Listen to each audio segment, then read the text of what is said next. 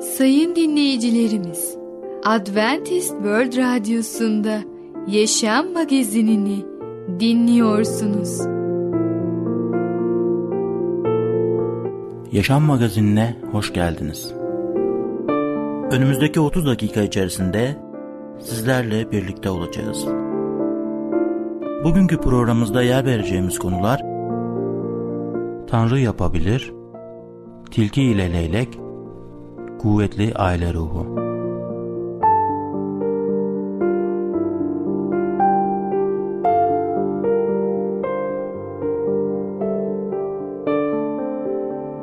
Adventist World Radyosu'nu dinliyorsunuz. Sizi seven ve düşünen radyo kanalı.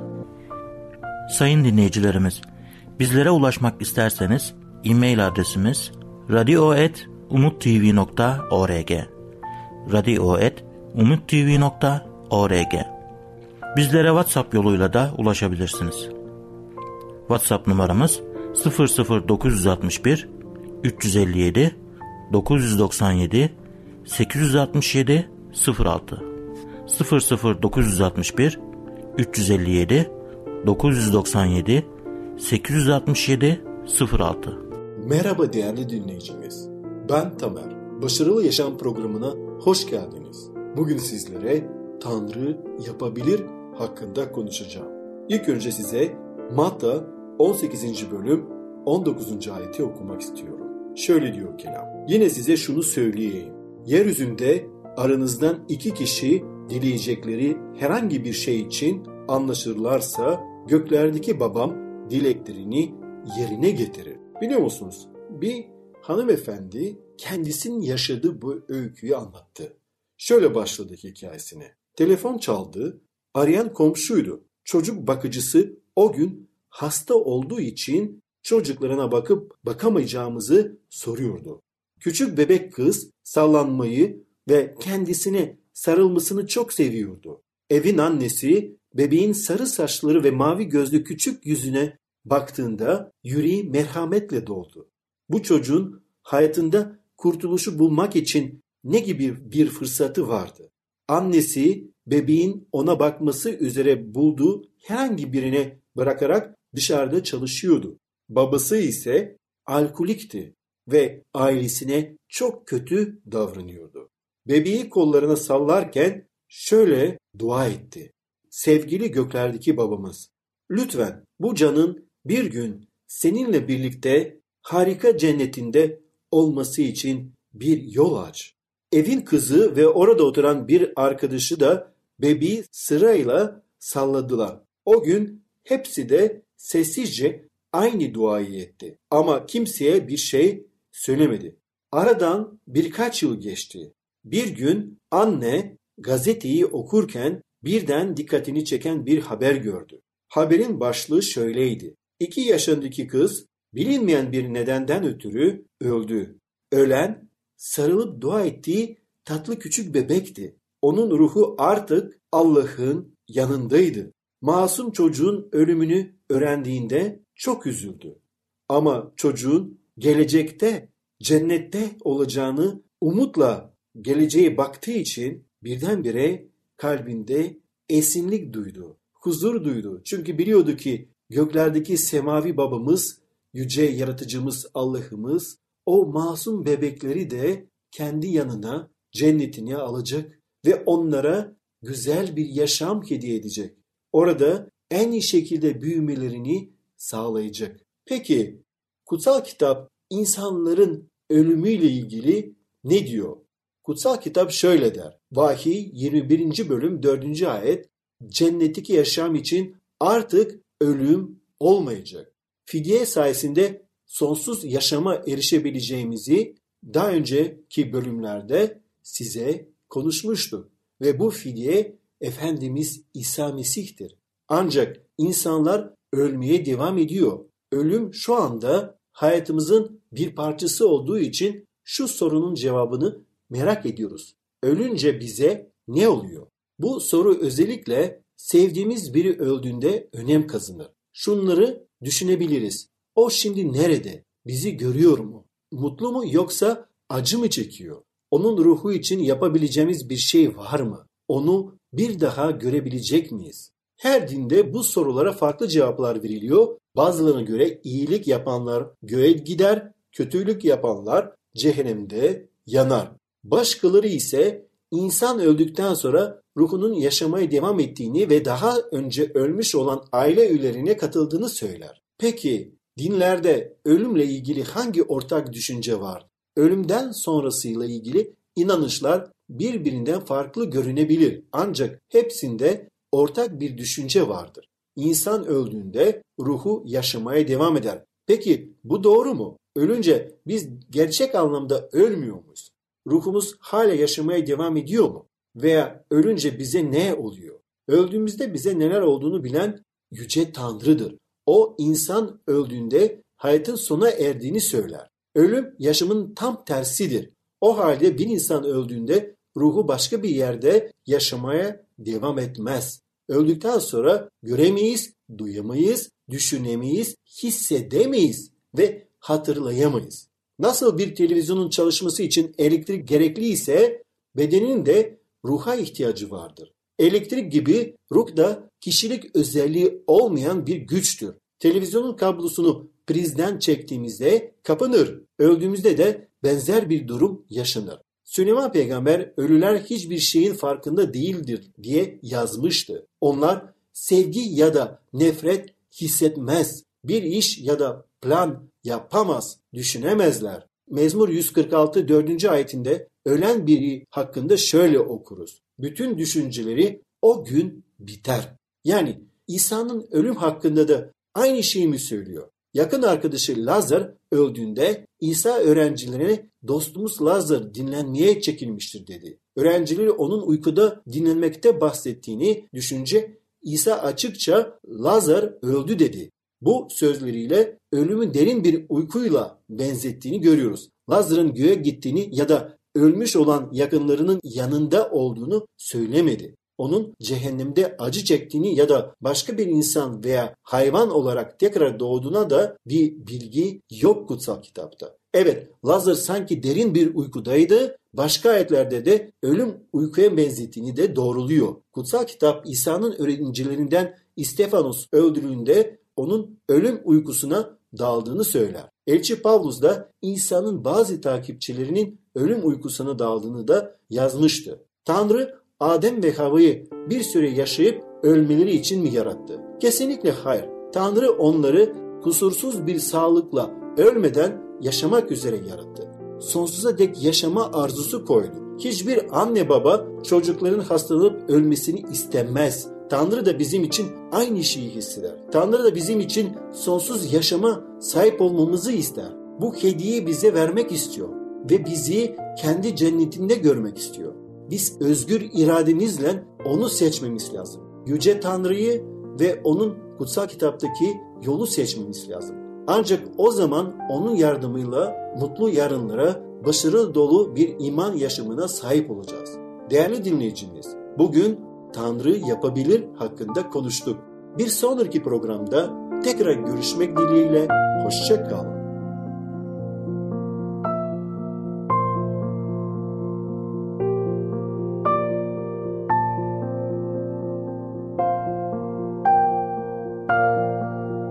Adventist World Radyosu'nu dinliyorsunuz. Sizi seven ve düşünen radyo kanalı. Sayın dinleyicilerimiz, bizlere ulaşmak isterseniz e-mail adresimiz radio.umutv.org radio.umutv.org Bizlere WhatsApp yoluyla da ulaşabilirsiniz. WhatsApp numaramız 00961 357 997 867 06 00 961 357 997 867 06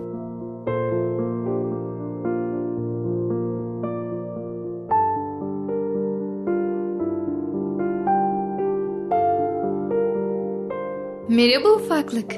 Ben Fidan. Küçüklerin Dünyası adlı programımıza hoş geldin. Bugün nasılsın bakalım? Umarım keyfin yerindedir. Bugün seninle birlikte Tilki ile Leylek adlı masalımızı birlikte öğreneceğiz. Düşün bakalım, sence bu masalda neler anlatılıyor olabilir? Bu masalda arkadaşlarımıza, komşularımıza nasıl davranmamız, nasıl iyilik yapmamız gerektiğini öğreneceğiz. Onların eksik olduğu konularda onlara nasıl yardımcı olabilmemiz gerektiğini anlayacağız. Öyleyse masalımıza başlayalım mı? Tilki ile Leylek Bir varmış bir yokmuş. Çok eski bir zamanda kurnaz mı kurnaz bir tilki varmış. Bu tilki ormanın uzak bir yerinde güzel bir evde yaşarmış. Her sabah evinden çıkar. Ormanda türlü türlü haylazlıklar yaparmış. Yaz mevsimi gelince leylekler tilkinin yaşadığı ormana taşınmışlar. Leyleklerden birisi tilkinin evine yakın bir yerde kendisine ev yapmış. Böylece tilki ile leylek komşu olmuşlar. Leylek evini bitirince tilki onu evine çağırmış.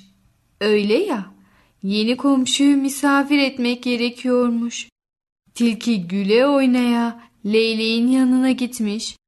Bir gün bizim eve gel leylek kardeş demiş. Birlikte yemek yiyip sohbet edelim. Leylek bu davetten pek hoşlanmış. Çok teşekkür ederim tilki kardeş. Akşama gelirim diye cevap vermiş. Leylek komşusunun evine gitmek için hazırlanmış. Beyaz tüylerini yıkamış, taramış. Akşam olunca tilkinin evine gitmiş. Tilki de hazırlanmış. Leyleği bekliyormuş. Kapı çalınca açmış. Hoş geldin Leylek kardeş. Haydi gel de yemeğimizi yiyelim demiş. Leylek hoş bulduk diyerek sofraya geçip oturmuş. Acaba tilki kardeş ne yemek yaptı diye merak ediyormuş. Az sonra tilki sofrayı hazırlamış. Çorbayı tabaklara koyup masaya getirmiş. Ama tilki bu. Hiç haylazlık yapmadan durur mu? Sofraya çorbadan başka hiçbir yemek getirmemiş. Üstelik tabaklar da dümdüzmüş. Leylek çok şaşırmış. Benim gagam upuzun. Ben bu çorbayı nasıl içeyim diye düşünmüş. Öylece yemeklere baka kalmış. Leylek öyle boynu bükük bakarken tilki sofraya oturmuş. Dumanı tüten çorbadan şılap şılap diye içmeye başlamış. Tabağı bitince yeni bir tabak çorba daha getirmiş. Onu da leyleğin önünde içip bitirmiş. Leylek de uzun gagasıyla çorbadan içmek için uğraşmış. Ne kadar uğraşırsa uğraşsın birazcık çorba bile içememiş. O zaman tilkinin bir oyun oynadığını anlamış. Buna çok üzülmüş. Ama yine de tilkiye hiçbir şey söylememiş. Çıkarken birkaç gün sonra sen de bize gel komşucuğum birlikte yemek yiyelim demiş. Tilki hay hay pek sevinirim hemen yarın akşam gelirim diye cevap vermiş. Ertesi gün tilki Leyle'ye gitmek için hazırlanmış. Hava kararınca hoplaya zıplaya Leyleğin evine gitmiş. Yemeklerin kokusu evin dışından bile geliyormuş. Tilki ağzı sulana sulana kapıyı çalmış. Tak tak tak. Leylek hemen kapıyı açmış ve tilkiyi içeri buyur etmiş. Tilki neşeyle Leyleğin evine girmiş. Karnı açlıktan gurulduyormuş. İştahla sofraya oturmuş. Aman leylek kardeş ne çok zahmetler etmişsin. Kokusundan belli ki et pişirmişsin demiş. Leylek ya öyle hemen getireyim de soğumasın demiş. Et yemeğini sofraya getirmiş. Getirmiş getirmesine ama o nefis yemek ağzı dar ve upuzun bir kabın içindeymiş. Leylek Haydi buyur tilki kardeş demiş ve yemeye başlamış. Leyleğin gagası kaplara rahatlıkla giriyormuş. Ama tilkinin koca ağzı bu kaplara sığmamış. Tilki ne yaptı, ne ettiyse bir lokma bile et yiyememiş. Yutkuna yutkuna leyleğe bakmış. Leylek yemeğini kolayca yiyip bitirmiş. Tilki de aç kalarak sofradan kalkmış. Bakmış ki yapacak bir şey yok. Bir kelime bile söylemeden evine gitmiş. O giderken leylek arkasından gülmüş. İyilik yapan iyilik, kötülük yapan da kötülük bulur demiş. Evet ufaklık. Yavaş yavaş programımızın sonuna doğru geldik. Bu masalımızda tilki ne yaptı?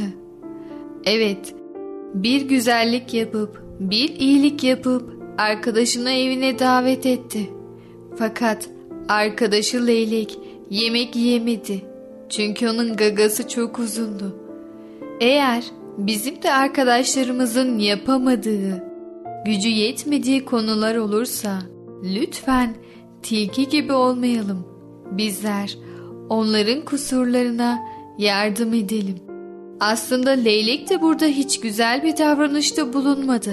Ondan intikam aldı. Bizler leylek gibi de olmayalım. Bize kötülük yapan arkadaşlarımıza bile yardımcı olmaya çalışalım.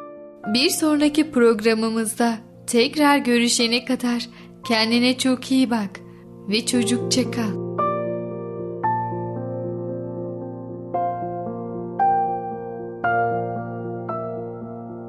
Adventist World Radyosu'nu dinliyorsunuz. Sizi seven ve düşünen radyo kanalı. Sayın dinleyicilerimiz, bizlere ulaşmak isterseniz e-mail adresimiz radio.umutv.org radio.umutv.org Bizlere WhatsApp yoluyla da ulaşabilirsiniz. WhatsApp numaramız 00961 357 997 867 06 00961 357 997 867 06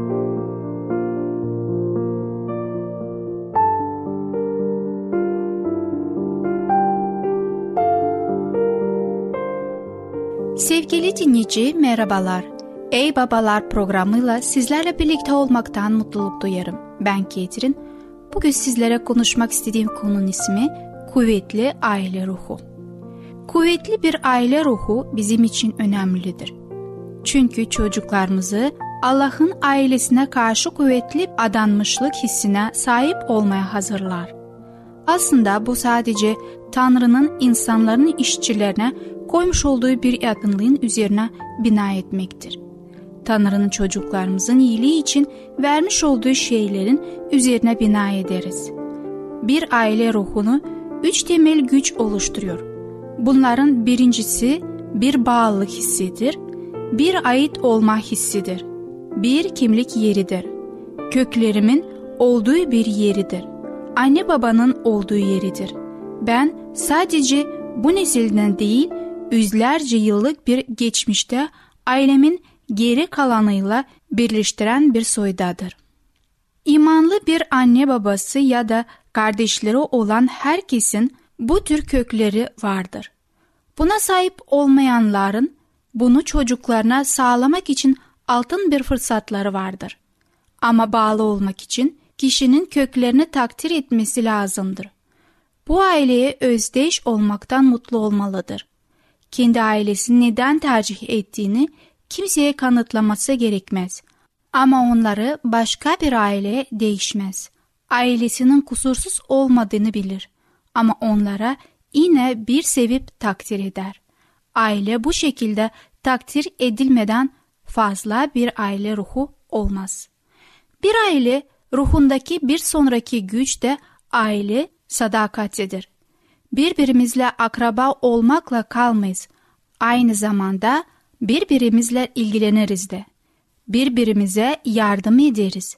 Bir aile üyesinin bir ihtiyacı bütün aileyi ilgilendirir. Bir adam bana bunun nasıl bir şey olduğunu kendi deneyimleriyle şöyle anlattı. Eğer benim evdeki soba çalışmıyorsa kardeşime telefon edip ona sobanın çalışmadığını söylerim. Ona gelmesini söylemem bile. O kendi kendine gelir. Sadakat birbirine adanmışlık demektir. Birbirimize inanırız. Kendi hayatta kendisine yardım edecek kimse olmadan tek başına hisseden kişiye acıyın. Yuhanna 5. bölümde kötürüm adam İsa'ya bana yardım edecek kimse yok demişti. Böylesi bir yalnızlık çok acınacak bir durumdur. Hamdolsun ki ona gerçekten yardım edebilecek olan kişi yanına gelip ona yardım etmişti. Allah genelde insanlara dayanabilecekleri bir aile sağlar. Genelde ailede birbirlerini birbirlerine destek sağlayacak kadar seven insanlar vardır. Hayatta buna sahip olmadan kendilerini yalnız bulanlar için Tanrı lütuf ve onlara yardım edecek başkalarını verir. Ama imanlı ailesinde Tanrı birilerin birbirlerine karşı derin bir öncelikli sorumluluk duymalarını ister. Hatta 1. Timoteus 5. bölümde dullara bakma sorumluluğu kilisenin dua evinin onlara bakmasını beklemesinden önce ilk olarak yegenlere kadar kendi ailelerine vermişti. Aile ruhundaki üçüncü güçte bir onur hissidir. Ailemizin ismine ve diğer birilerine saygı gösterip onları koruruz.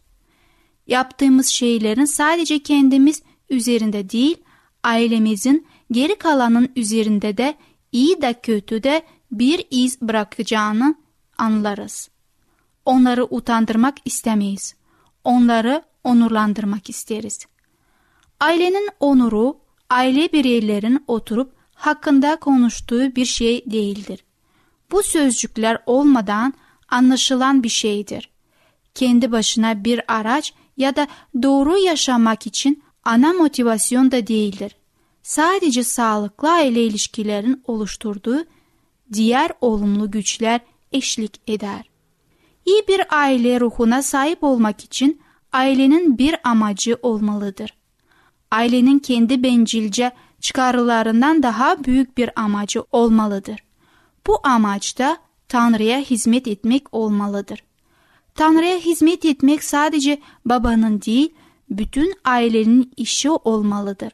Baba açık sinyaller verip yol gösterdiğinde aile de ona katılabilir. Ailenin geçmişini sağlamak amacının bir kısmı haline gelir. Herkes elinden gelen şekilde yardım eder.